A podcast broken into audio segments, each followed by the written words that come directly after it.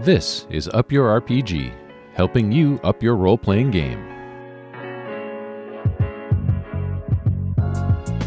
Moving from a traditional RPG table to a truly collaborative role playing experience is a journey. How do you know when you're on the right path? There are some mile markers that can help guide you, and some potholes to avoid. Let's get to it.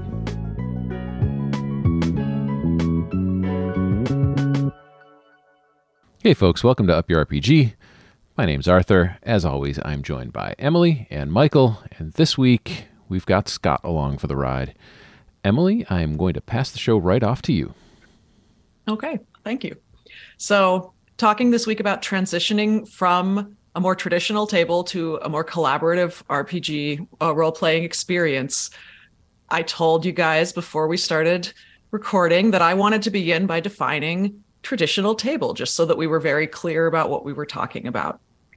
And then I realized that we didn't, even among the four of us, have the same opinion of what that term meant. So I'd actually just like to start there. And what I had planned to say was that a traditional table is a more GM dictated story. Um, it doesn't matter if it's a published mod or sandbox, personal creation, whatever, but something where uh, the the direction, the I won't get too specific. GM directed story, and then at that moment we realized that even may not be the best definition. So, Michael, you were going to suggest something a little different. Well, I was, and I don't disagree with your definition at all. And, and even fact, if I... you do, that's okay. but please, what was your opinion of gonna fight what fight, traditional fight, means fight, in this context? Yeah, I, I, to me, it's where uh, the rules have superiority over the storytelling, right? Mm-hmm. And and where as as a table you allow the rule allow the rules to get in the way of the flow of the game. And in my mind, that's that would be more but I, I think that's up for debate as well. Uh, so it's interesting. I just want to point out that you worded that in a way that was inherently negative. Was that intentional? Because you mm-hmm. began more broadly the rules directed game, but yeah. then you said the rules get in the way of the flow of the game. That's a that's a great point. And huh. Art, can you rescue me from this bus that is yeah, well, so here's the thing. Right I, I, think no, I mean, no, I, it's not. I'm not trying to steamroll you. I just, I'd like to. I think we as a group can find a way to def- define traditional game in a way that is still positive because we accept all games here. Well, and I think that that's where I don't want the bus to roll over me is that I think yeah. that uh, for for different groups that that that kind of structure is really important, right? Mm-hmm. And when we when we talk about the goal of collaborative storytelling uh, or, or the table that's ideal for us, right? If we allow the rules to dictate our flow, then that's something that's gotten in the way of our game. So maybe maybe that I'm coming from my perspective that that's that's where I'm trying to situate that uh, to define that as a traditional table. Come on, Art. So, I need uh, well, no. Here's, here's the thing. Out of the water. I, I, I, am I am happy to, to throw you a lifeline, but only to um, eh, you know have the boat roll right over myself intentionally because I, I don't have a problem uh, with some negativity there. Um, I I I feel like for what we are trying to do, um, I personally think that a, a rules heavy environment where narrative and collaboration come second and following um, you know, a railroad, um, which is not my term, um, comes first. Uh, that's not what we are trying to do. We're trying to get away from that, and and I think it's okay to say that. Um, and like you were trying to say, if if that's not your thing, there are things in our philosophy that can help get your game more story driven. But if your thing is following that prescriptive path, and if your thing is, uh, you know, getting really leaning into the math of RPGs and uh, you know calculating encumbrances and and worrying about carrying enough food uh, all those sort of uh, nuances that that come with that style of play. Uh, that's we're trying to get away from that. So there's two ways to look at it. You can either uh, the way that we're doing it is to completely get away from that. Uh, you know, we're break the rules, tell a story. Um, if you're if you get a kick out of that stuff, we can still give you tips that will help you um, get more story in that type of environment. Uh, but okay, at the same I'm time, I'm really glad you took it around I, there. I, am not going to shy away from the fact that it's uh, that my philosophy is to really get away from that. Um, that's the way I would like to play more. Uh, yeah. so both of those are very good points because what we're defining as a traditional game is not what we do here. And anyone that has listened to even one of our shows will realize that. Mm-hmm. If you enjoy playing that style, you can play that style and have a lot of fun and it doesn't have to be a railroad you can use all of the specifics of the rules while still playing in a true sandbox or if you prefer one path you can do that too. And in any of those iterations you can still pick things out of this show that may inform your play. Yeah exactly. But maybe we just need a a sort of introduction here that says in our philosophy we privilege character and uh, freedom of cre- creativity in the game over rules. And so we are moving away from what we view as a more traditional game. So re- really quickly, I, yeah. I, I, mean, they're all great points. Like when, when we're playing and, you know, whether it's, it's you, Michael, or whether it's Rick and D and D, when we're sort of going with the flow and we're sort of collaboratively creating realities, which we do in, in both we do it in d&d as well as call of cthulhu and then one of you invariably says yeah i'll allow it like that's almost a teeny bit jarring for me mm-hmm. because i'm reminded that there is still someone sort of dictating the terms and that can take what would otherwise be a fantastic addition or change and say no that's not going to happen not that there's not valid reasons not that that's not a part of the process but we have gone far enough along that road that I feel like the ability for one person to radically change what sort of by consensus is really going to be a cool approach to the story. You guys both share the thing where you love that and you you very rarely are trying to change and move us away from that. But you know, I think it's worth noting that even the statements like I'll allow it sort of are just a reminder that there is still that potential to have that taken away. And I wouldn't advocate against that because, right, ultimately the GM or DM is going to play that role. But, you know, it does give an indication to Art's point how far we've gone in terms of really making it a very collaborative process. Mm-hmm. Yeah, I I want to jump in there because that statement, the the times that it leaves my mouth, I immediately want to pull it right back in. Uh, and I'm. A, it's funny that it's jarring to you because when when I let that slip, it's incredibly mm. jarring to me because that's not the environment I want to make, and in, a way because and and now I can let the bus roll over me completely because I in the process in the last few minutes here been able to figure it out. It's because if we get into the rules based system, then that puts all the onus on the GM mm-hmm. to hold everybody accountable to those rules, which allows for phrases like, I'll allow that, or creates yeah. those moments, right? Because then as a GM, you're now a gatekeeper to power, you're a gatekeeper to access, you're a gatekeeper to what's available to the players, you're a gatekeeper to the story itself. And um, if we if we move away from that, you actually free yourself up to start creating the story with the players. And so and, and that's yeah. great, Michael. I love that. And really quickly, but the other thing that it does, and I don't want to go too far down this road, yeah. but it reinforces a power structure. Right. Mm-hmm. Right. Yeah. It reinforces the power structure. And I think that I've seen like I'm on lots of chat groups and and interweb thingies and whatever where DMs still position themselves as the the person at the table that controls it all and I'm the you know I can make the rules and I can this and that. And it's not that I don't get it. It's not that for some people that's the way they game and it's what they know and what they love. What I can say is when I compare how we used to be that way versus how we are now, it is radically more fun that the realities that we inform, like think about how the Buddy and Eddie show has helped to evolve the timeline in the characters because of the way that me and Artie play them together, right? Like we've ch- helped to change and shape things, and you're so good that you've helped to shape around it. So we're working collaboratively. So no one wields the ultimate power in this. We're in we're in sort of collaboration and partnership together. And from a gaming perspective, when you fundamentally go back to the idea that it's supposed to be fun, like that's fucking awesome because now we're collaborating, we're working together, and we're building something with you. And it's not you doing it and us doing it; it's us doing it together.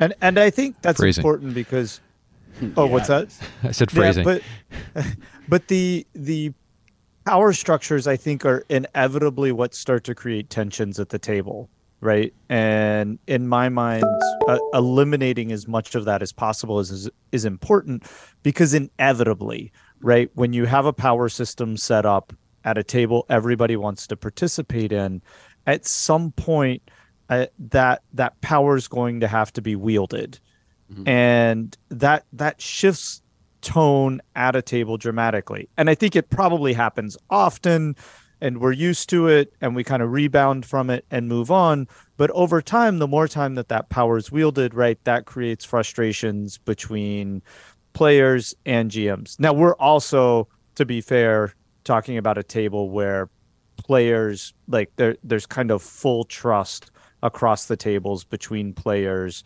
Nobody's trying to blow up the game. Uh, and and we you know we'll have other episodes where we deal with that but right there's we're talking about a table where there's a lot of trust that we have right now uh, so I, i'm sorry go ahead emily well why don't you respond to Michael? Okay. Then? Well, I, I just wanted to go back to something you said earlier because I think that's a good point and, and sort of a, a, one of the big takeaways um, from this episode.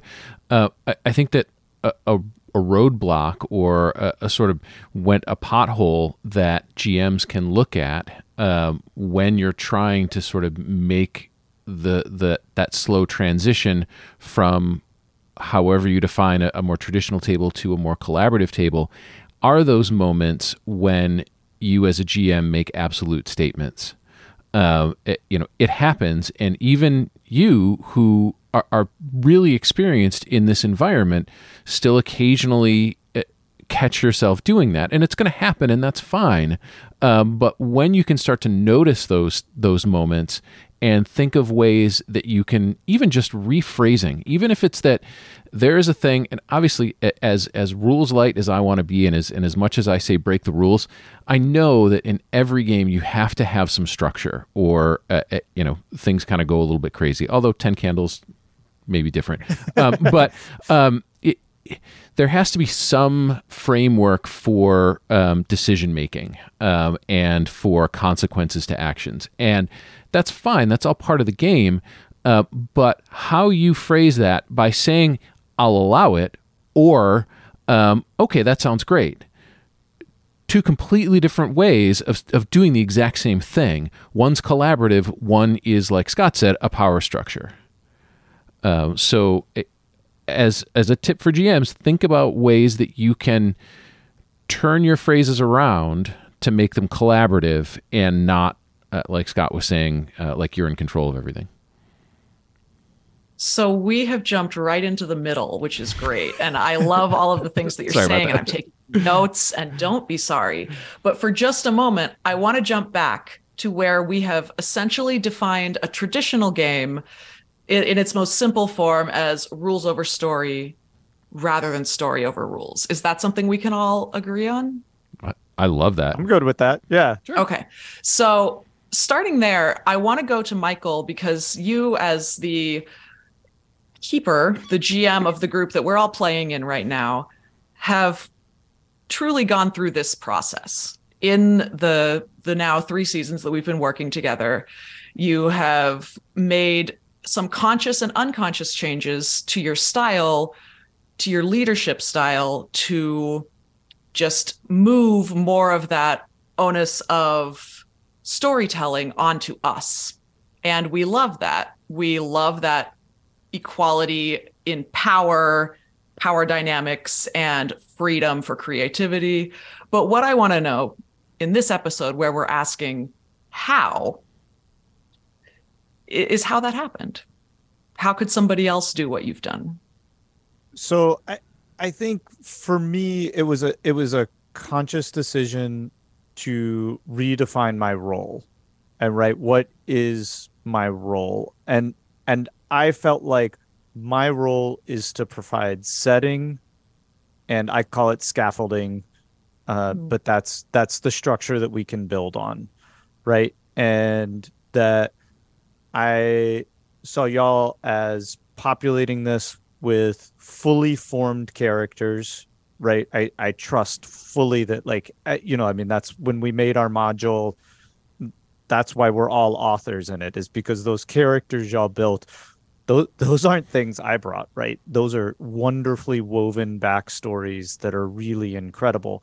And so um in my mind i'm like okay so my job is to keep track of what's happening in this world and how this world is responding to y'all and how do I keep that exciting on my end, um, but not dictate what your actions are within the world.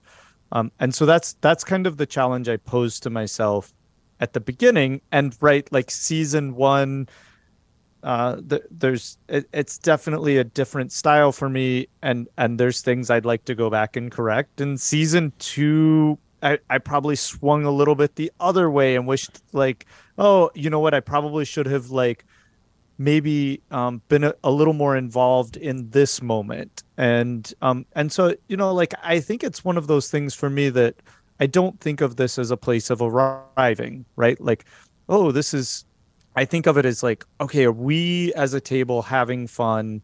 Is the scaffolding supporting that fun? And if we aren't then how does that need to shift? And uh, and then if we if we are how do we keep it fresh?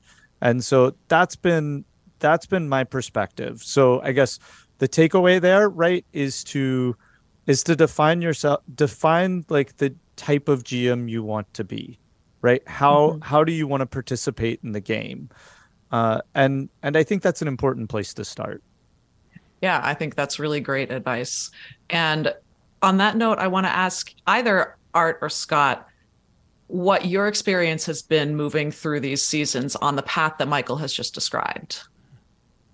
I want to hear from Scott on that. Yeah. Okay. So, I mean, I can, what I can say is that I can feel that evolution, right? I can feel the changes over time. So I think about, I think I've mentioned this once before, but, you know, back in season one with Yaker, I did a couple things and you were just like, uh, like when I said his uncle was drinking uh, booze with Lomava in it, and you were just like, uh, I don't know what that means, and then like we never talked about it again, and it was like I, I, you know, I felt like, oh, I guess Michael didn't want to pick that up. I think third season Michael would have picked that up and shaped that into something else, and so like just you know, it's it's you know we're, we're modifying the terrain of the game. And the old michael was like early 80s games where you'd go back and the terrain would be re- rebuilt. And now it's like no it's persistently changed. So there's definitely that shaping going on. And as a result yeah we get to be co-creating this in a way that you know i think artie you mentioned before about like or i was one you're one of you two said like you know we have trust and we, we know each other. Like there's a reason i don't game with new people. Like i just don't know that i'd be comfortable with it because uh, if i show up at the table and someone like tries to railroad a rules lawyer or someone's min maxing or like just doing this stuff that drives me absolutely fucking crazy i just wouldn't want to be there it just wouldn't be enjoyable to me like i know we keep saying because we want to be nice well if that's how you game that's okay and i'm like well if that's how you game you're an asshole like it's not necessary. Well, I know poor Emily. Like it's not true. It's but it's just not but, for you. It's not it's true. Not I'm me. just saying yeah. it. You know? yeah, it's it's just you know it, because for for me like having that that collaborative approach like Rick does it just as well on the D and D side where we shape things and he shapes things and then we come together. And even when he's using a book, he will rewrite elements of the book on the fly to sort of address those things. Mm-hmm. So mm-hmm. I think that you guys both do really well with that. And the systems, last thing, Michael, I promise. But, you know, I think part of it is using the systems to advantage. And I think that, you know, it, it almost makes me think I've never played 10 candles, so I guess we'd have to see. But, you know, for D&D and Call of Cthulhu, we're shaping both of those in different ways. And they're both just as flexible a framework.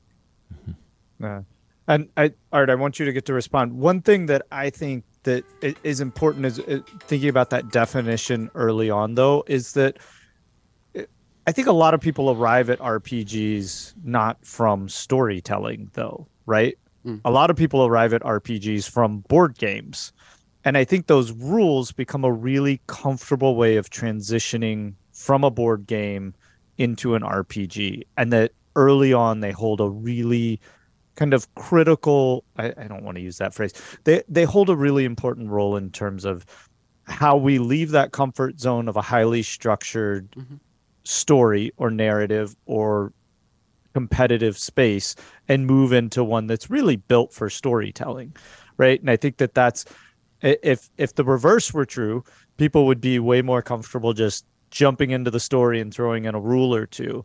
And so i you know i i, I think that we're kind of all in this process of where we find our comfort in the narrative and that, uh, that for some tables you know leaning onto those rules helps provide that. But anyway. Now I'm really curious. I would just want to know would you all three feel like you came to RPGs through board games?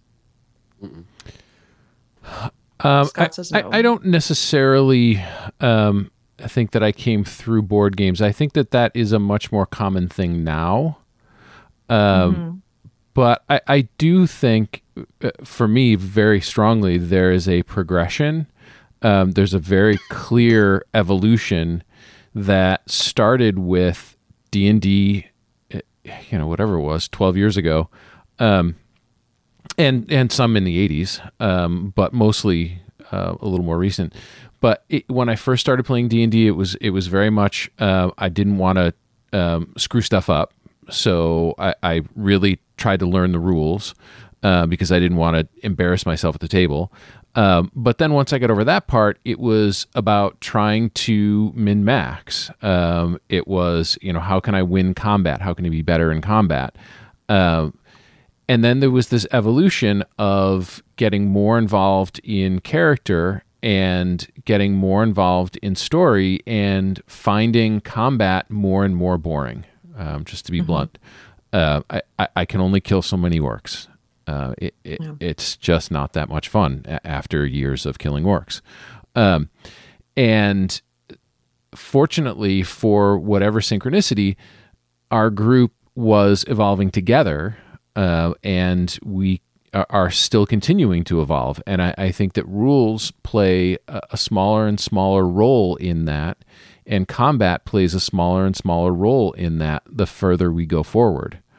Um, but I just want to back up a little bit and, and, and give a couple sort of more more hands-on things to to sort of distill some of the things that that um, Scott and Michael have have mentioned thus far. Um, that I, I, think it's uh, one thing that we've not mentioned in this show is that um, in trying to make that evolution, it's not just incumbent upon the GM to uh, to drive that change. Um, it's incumbent upon everyone at the table um, and everyone at the table has to do an equal part of that lift. Uh, so, uh, you know, the first part comes with everyone agreeing that, hey, this is what we want to do. And then everyone taking equal responsibility and equal share in that work. Um, because, like Michael has said, him giving some of that control that Scott referenced with, with shaping the space, uh, Michael had to yield it, and then Scott had to pick it up and use it. Uh, so those two things need to come together, eh, among other things. But but when you're first starting out, uh, that's really the best way uh, to go forward. Is the the players have to have to take their initiative. Um, the GMs have to yield it, um, and that's when everyone really starts to shape this this world and this story together. Uh, and I would say, oh, sorry, go ahead, Emily. No, please. No, I I just remember being early on in my my GM experience being really nervous about yeah. what the players are doing and, and is that going to break things and i felt this enormous responsibility that it was my job to prevent the players from breaking this thing right mm-hmm. this really fragile item that was held together and it was my job to provide this and that and um and so this is like this has just been so freeing to be able to to realize that it's not going to break. It's not going to fall apart if the players play in it and it's not going to fall apart if they start building things in it. Um, and so that was but I, I do remember right that my initial instinct when i first started was preservation of what's there and that i felt like that was my whole role as a gm and also not to let anybody down right and i think that's not an uncommon experience and that's if you can trust your players not to break it because it is possible to break it. If if like Scott sure. said, someone um, is gonna is gonna ruin the game. Someone if can someone ruin the game. If someone wants to come in and just play chaos and and break things and ruin things, and again, when I think about some of the groups I've read where there's players that are like, oh, I just I went in and did this thing and I screwed them by doing this, and I, it's like awesome. like, yeah, good for you. Tough for being an asshole. Yeah, like I, you know, it's like I think that there's there's a, a, partnership and a collaboration. I've said that a few times, but mm-hmm. it's and I think part of it is the definition as a group of what it means to have fun, right? Mm-hmm. Like we agree with each other. We play the same way. We have consensus amongst the group.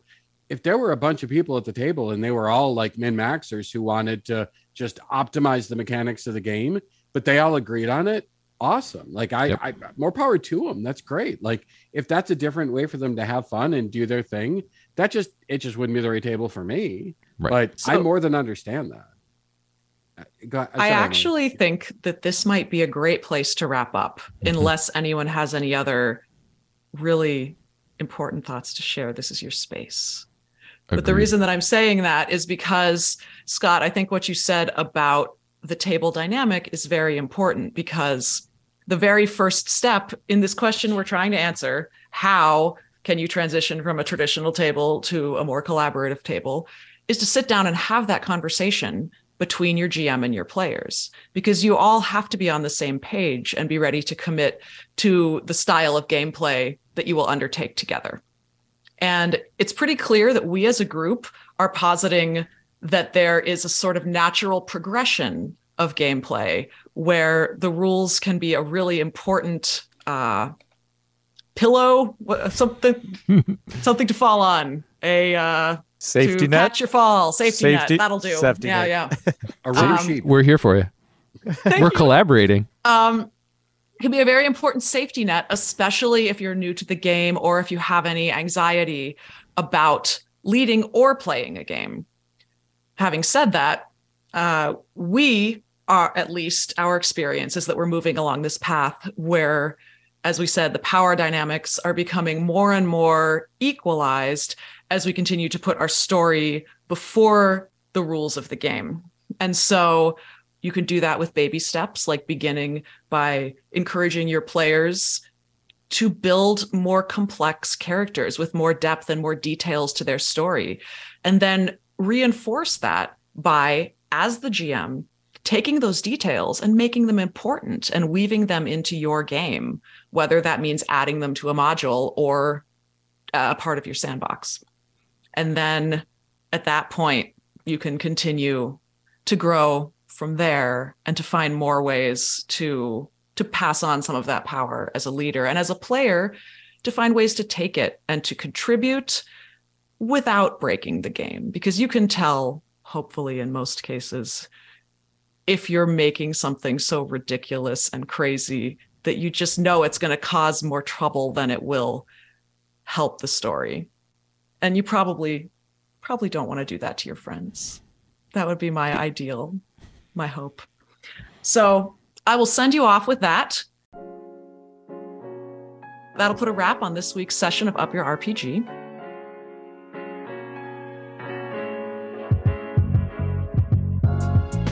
Thanks for joining us. You can always join us at upyourrpg.com. Hopefully, we've contributed to your game. Now go find a table.